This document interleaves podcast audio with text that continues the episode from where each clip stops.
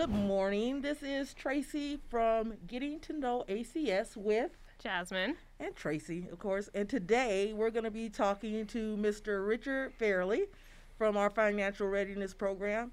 Um, Rich is one of our financial specialists at uh, ACS, and he's going to give us some information about financial readiness. So let's just go ahead and jump in. So, Rich, just in you know as few words as possible, how give us an overview of what financial readiness is. What's it about?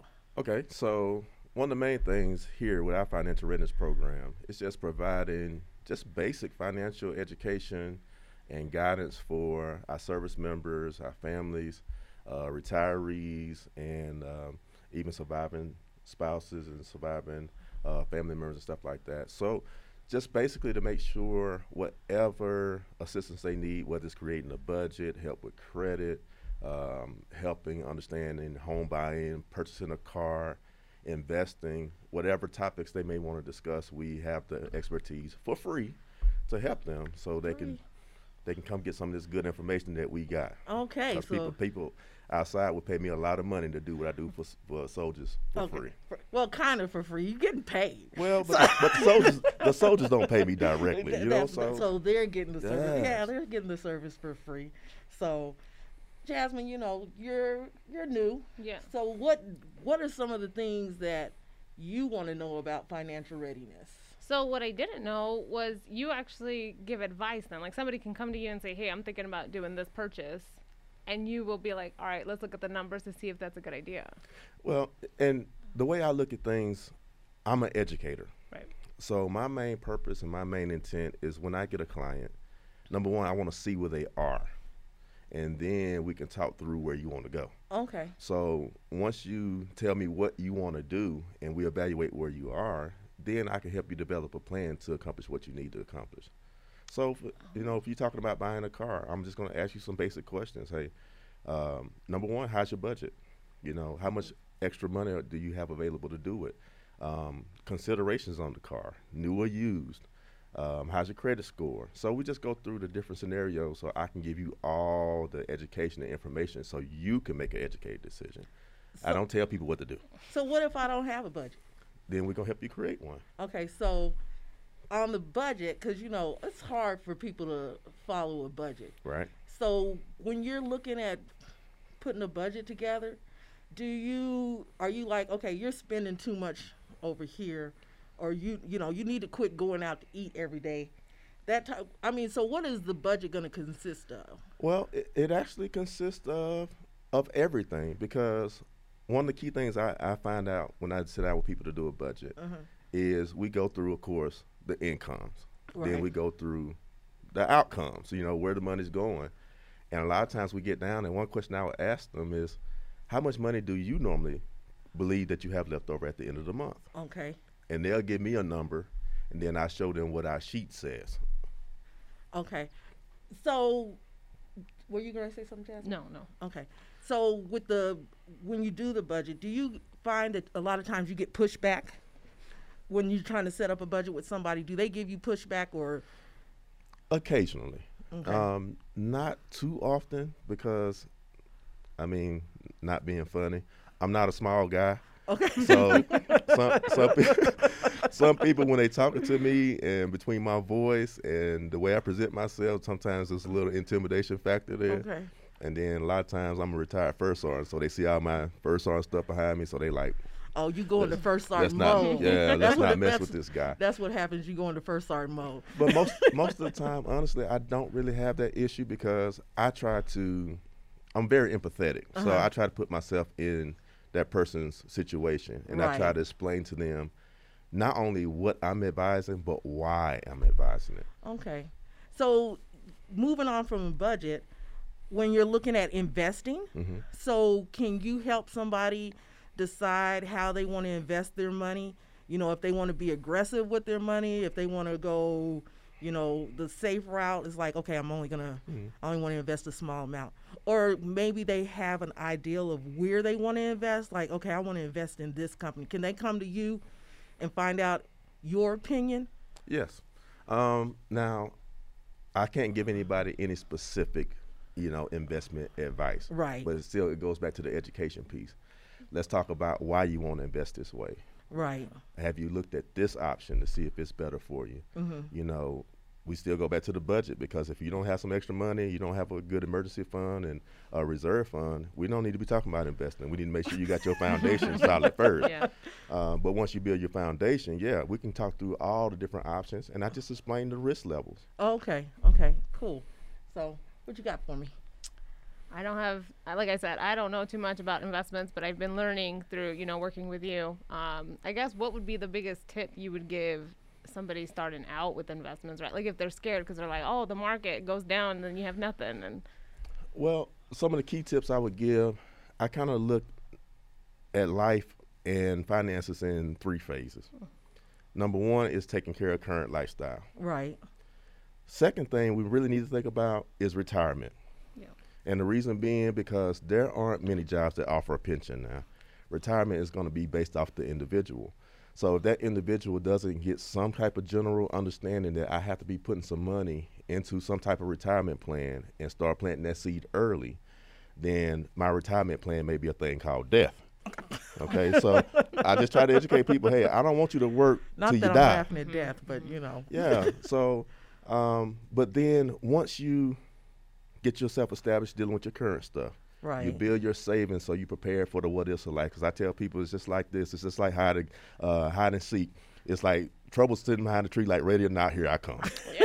that is so if you prepare for it, then it's no big deal. But if you're not, it can be a significant emotional event. Right. So if we can get you taken care on that part, get you started planning for your retirement, because again, right now, jobs don't offer a pension. Right. Social Security is not guaranteed guaranteed to anybody right now, and if people don't start understanding that things have changed, and I had to change my thought process with retirement, Mm-hmm. uh, you're gonna find yourself behind the power curve. Right. So once you can get those things pretty much on autopilot and get those established, then you can start talking about investments that we don't have to wait till we're retirement age to get.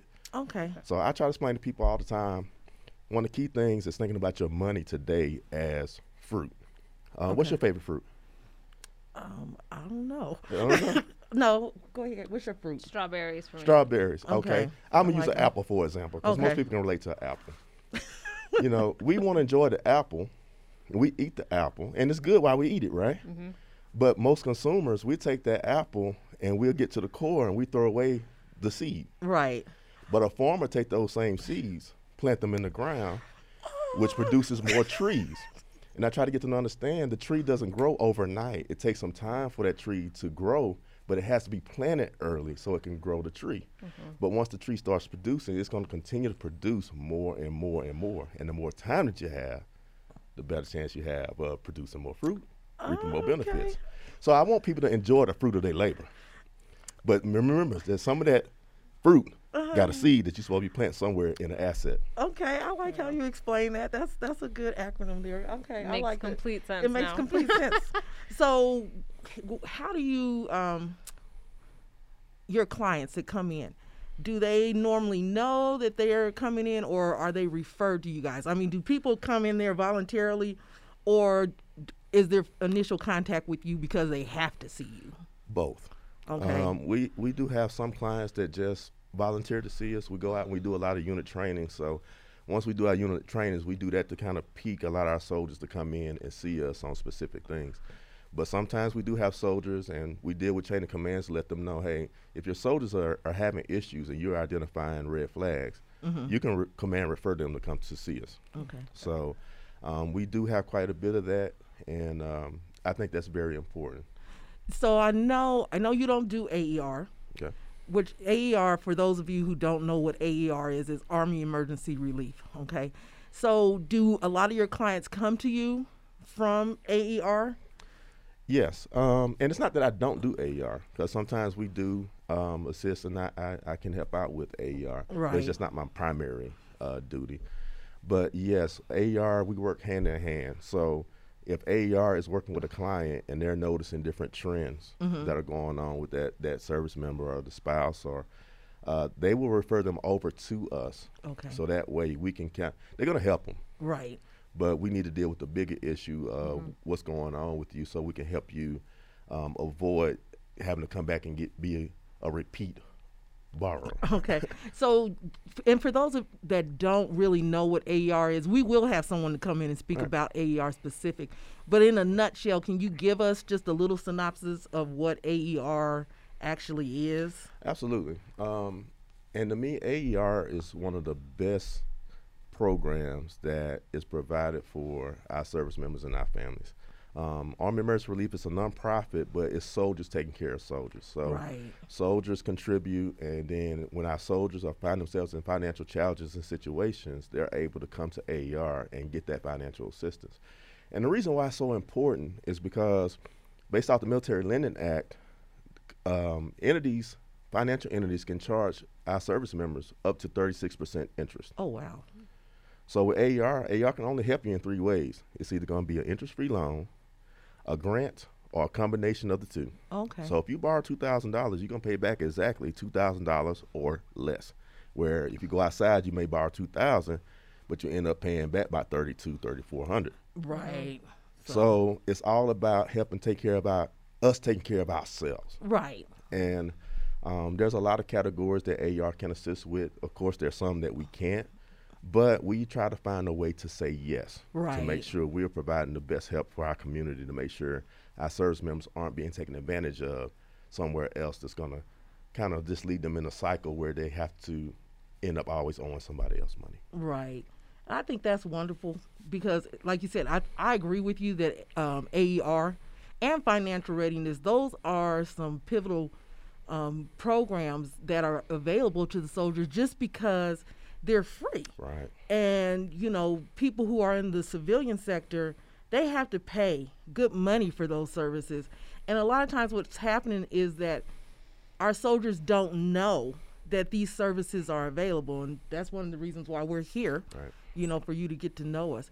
You mentioned earlier, um, you made a comment about Social Security. Yes. So we had that whole freeze where Social Security wasn't being taken out of people's checks, and I think the service members, it wasn't being taken out. If I if I'm incorrect, let me know. No. So um, the whole deferral plan for everybody that was in government, we didn't have an option. Right. So they took those funds between um, between August and December.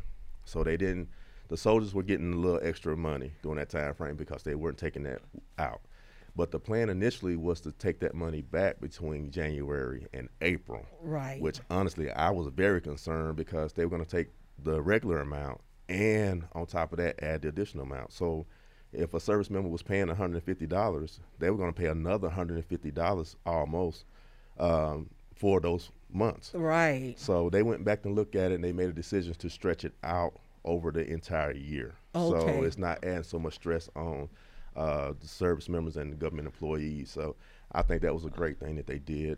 Um, to be honest, it, and it kind of evens out because most people have got a pay raise during the time frame and all that stuff. So most people won't really see a huge difference in it. Okay. But I was very concerned about that January to April thing. So I'm glad somebody made some decisions to to stretch that out. Yes. Thank goodness. So, what's up, Jasmine? I have nothing on that. I didn't. I didn't know too much about the Social Security until we had talked last time. So Right. that I was just like, I don't even think people are prepared for that type of. Because I thought it was going to be at a chunk, right? Like they were just going to be like, all right, here's taxes, give it, right? Like, Give it back to come me. on. So where we were gonna, you know, where people were going to end up being in more debt mm-hmm. because they were taking it out in one lump sum. Right. You know, and I think that was one of the things where you didn't have a choice. You know, fortunately, we were able to have a choice. Well, me as a, As a DOD gov- uh, employee, I, I wasn't given a choice. Right. So, um, some entities did, some some didn't. So again, it's just the education piece, and a lot of that, you know, goes back to some of the basic things. Um, it still interests me how many soldiers I talk to, and they're like, "I'm not tracking," and I have to tell them, you know. Your LES, all this information is on the bottom of your LES. Right. Just take some time and read it. Leaders take some time and read it and explain it to your soldiers. right. So um, there's a lot of stuff. uh, when it comes to finances, it's things that are hidden in plain sight. Right. So the information is there. We just don't see it or acknowledge it. So do you find that, you know, a lot of times I think a lot of our younger soldiers get a bad rap, you know, and maybe rightfully so. But do you find that you also have seniors, you know, soldiers who have been in for a while that also don't know how to invest and when it comes time for them to retire, they are totally unprepared. It is interesting that you bring that up because the trend that I see now, this new generation, they are more willing to take risk Okay. than some of the other generations. And part of the reason why is conditioning and education. Um, prior generations were trained to, for, well, the best way I could put it is work, save, and wait. Okay. So now these generations are understanding. You know, that's why you have more of an entrepreneur thing. They're willing to step outside the bounds and outside the norm. You have a lot of them that are working gig jobs. So the whole normal conformity of a lot of stuff that like my generation and prior generations were in, Right. new generations, they're like, I'm ready. because they don't want to work all their life. They No. they want to have fun. You know, they, it's like I want to get my money. I want to go out and I want a vacation. I want to be doing all this, Right. or I don't want to work a nine to five for the rest of my life, Mm-hmm. or whatever the case may be. Yeah.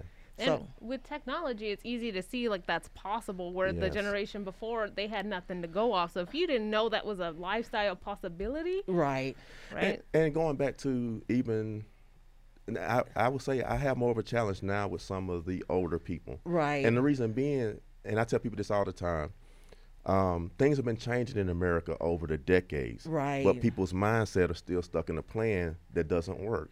Okay. Like we talked about pensions, Oh, right, the fact that most jobs don't offer a pension. Now, if you go back to some people's grandparents, they would go on a job, they'd work it all their adult life. Gold watch, pension. right, So that was one thing they had.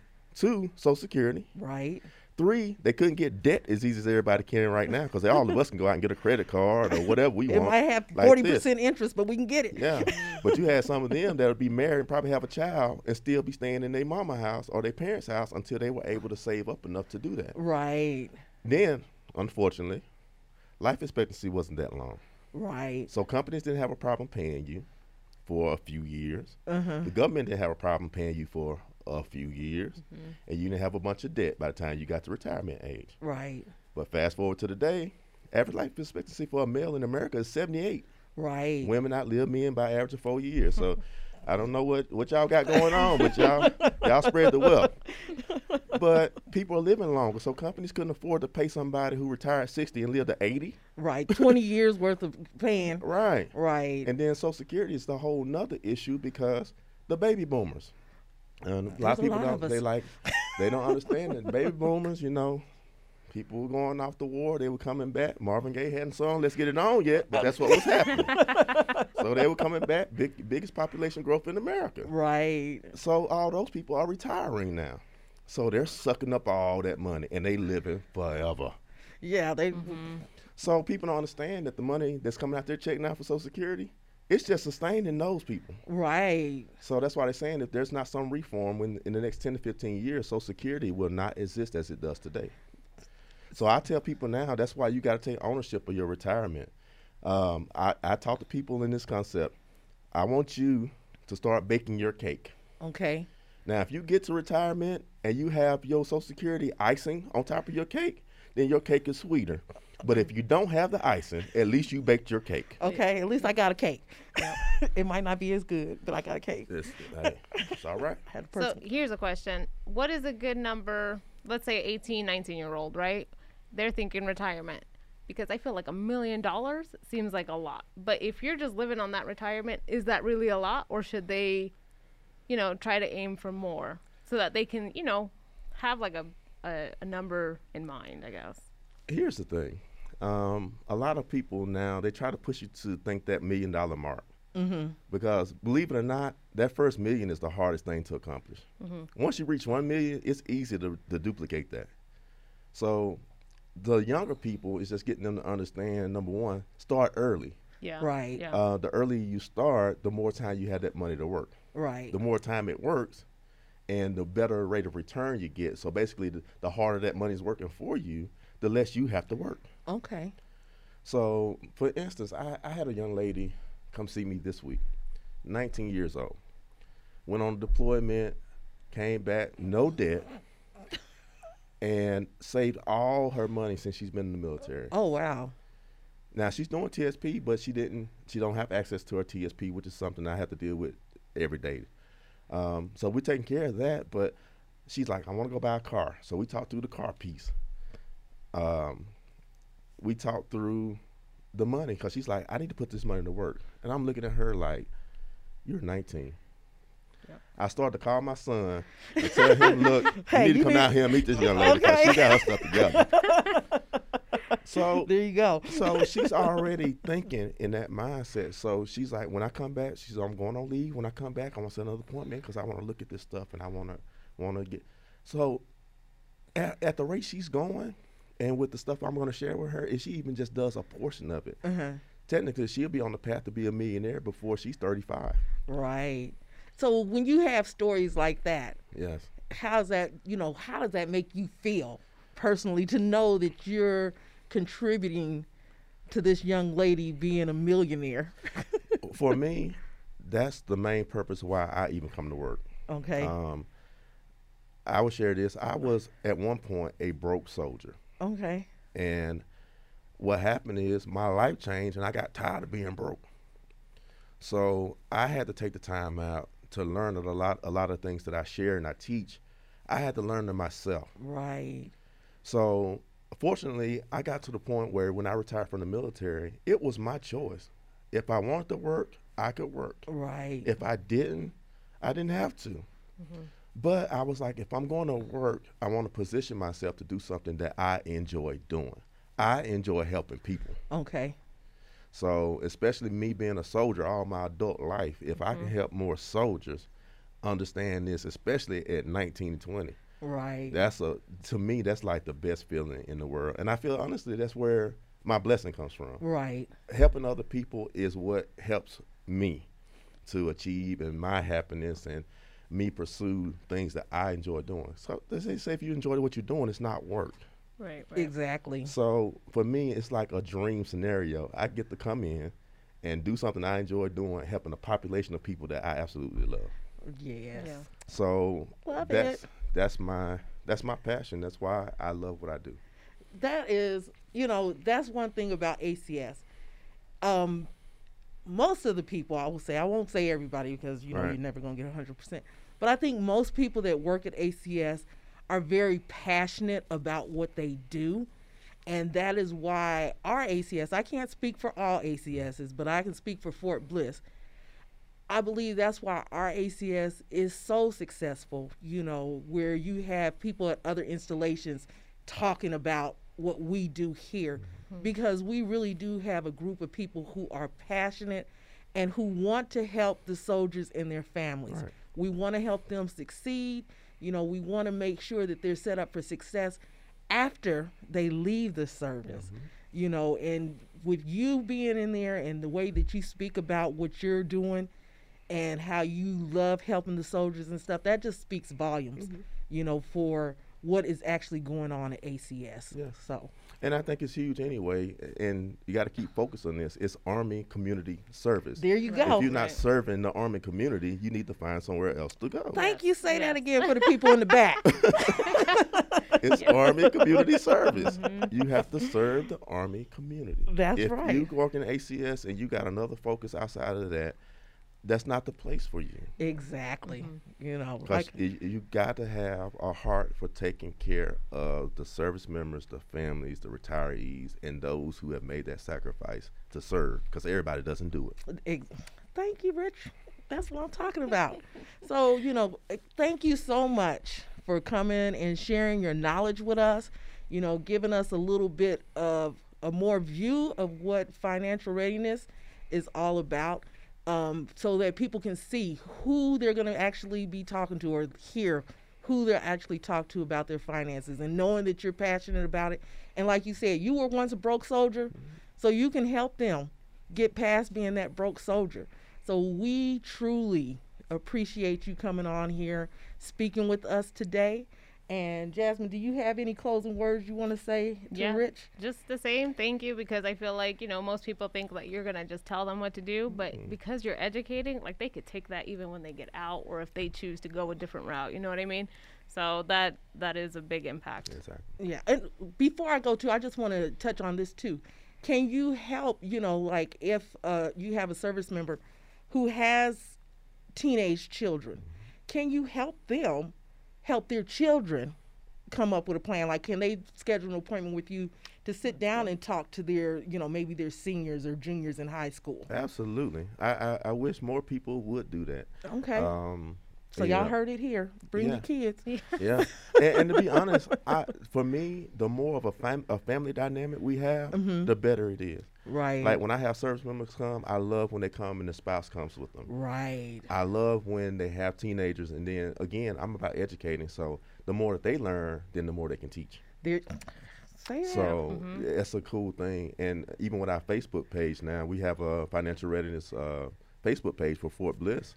And those are some of the things that I share on there, tips that parents can give to their kids so they can start training them early. okay. Um, like, Dropping a few little gems every now and then, okay? because some people aren't like me. Yeah, I, okay. I'm, a, I'm a bit of a uh, militant. So, like my, my I got a son that's 20 years old, and during the summers he thought he was just going to hang out and chill. Uh-huh. no, son. Here's your book for the summer. Get educated. you educated. need to read this and you need to understand this Okay. because I'm gonna test you. yeah. And if you don't pass my test on the summer, then you're gonna have some restrictions on you during the school year. Say it. Okay. So, you know, sometimes it's it's again we got to change the mind, the thought process. We are waiting on somebody else to always teach finances Right. when we need to really learn, even as parents, so that way we can break those generational curses There you of go. financial illiteracy and start educating them early so they get an understanding. So we're gonna um, do something special uh, with our financial. We're gonna actually do a giveaway. Okay. So we're gonna yeah whoop whoop. So excited. yes, this is Jasmine's thing. She wants to give away all of ACS. all the knowledge. all of the all the knowledge. So we're gonna give away. We're actually gonna give away two books um, that Rich is gonna supply to us. Um, do you know the names yet? Sure. Um, one book I'm going to uh, give is called Money Master the Game by Okay. Tony Robbins. Okay. Um, and another one is going to be The Automatic Millionaire by David Bach. Okay. I think those are two phenomenal books that give you a full viewprint of a lot of different things. Okay, so the way that you can win these books um, is going to be the first two people that call into ACS. And because I've worked at ACS for a number of years and I don't know any phone numbers, Jasmine, give them the phone number You guys can call me at 915 568 9129. and just mention that you heard it on the podcast. And we will make sure that you get those books. Um, we'll arrange for you to come through and pick them up. So, again, Rich, thank you for coming out and talking with us, talking financial readiness Yes, with yes. us. And this is Tracy. And Jasmine, don't forget to subscribe and click on that bell so you get notified of our next podcast. Yep, getting to know ACS. Y'all have a great day. Yes. All right, till next time. Bye. Bye. Bye.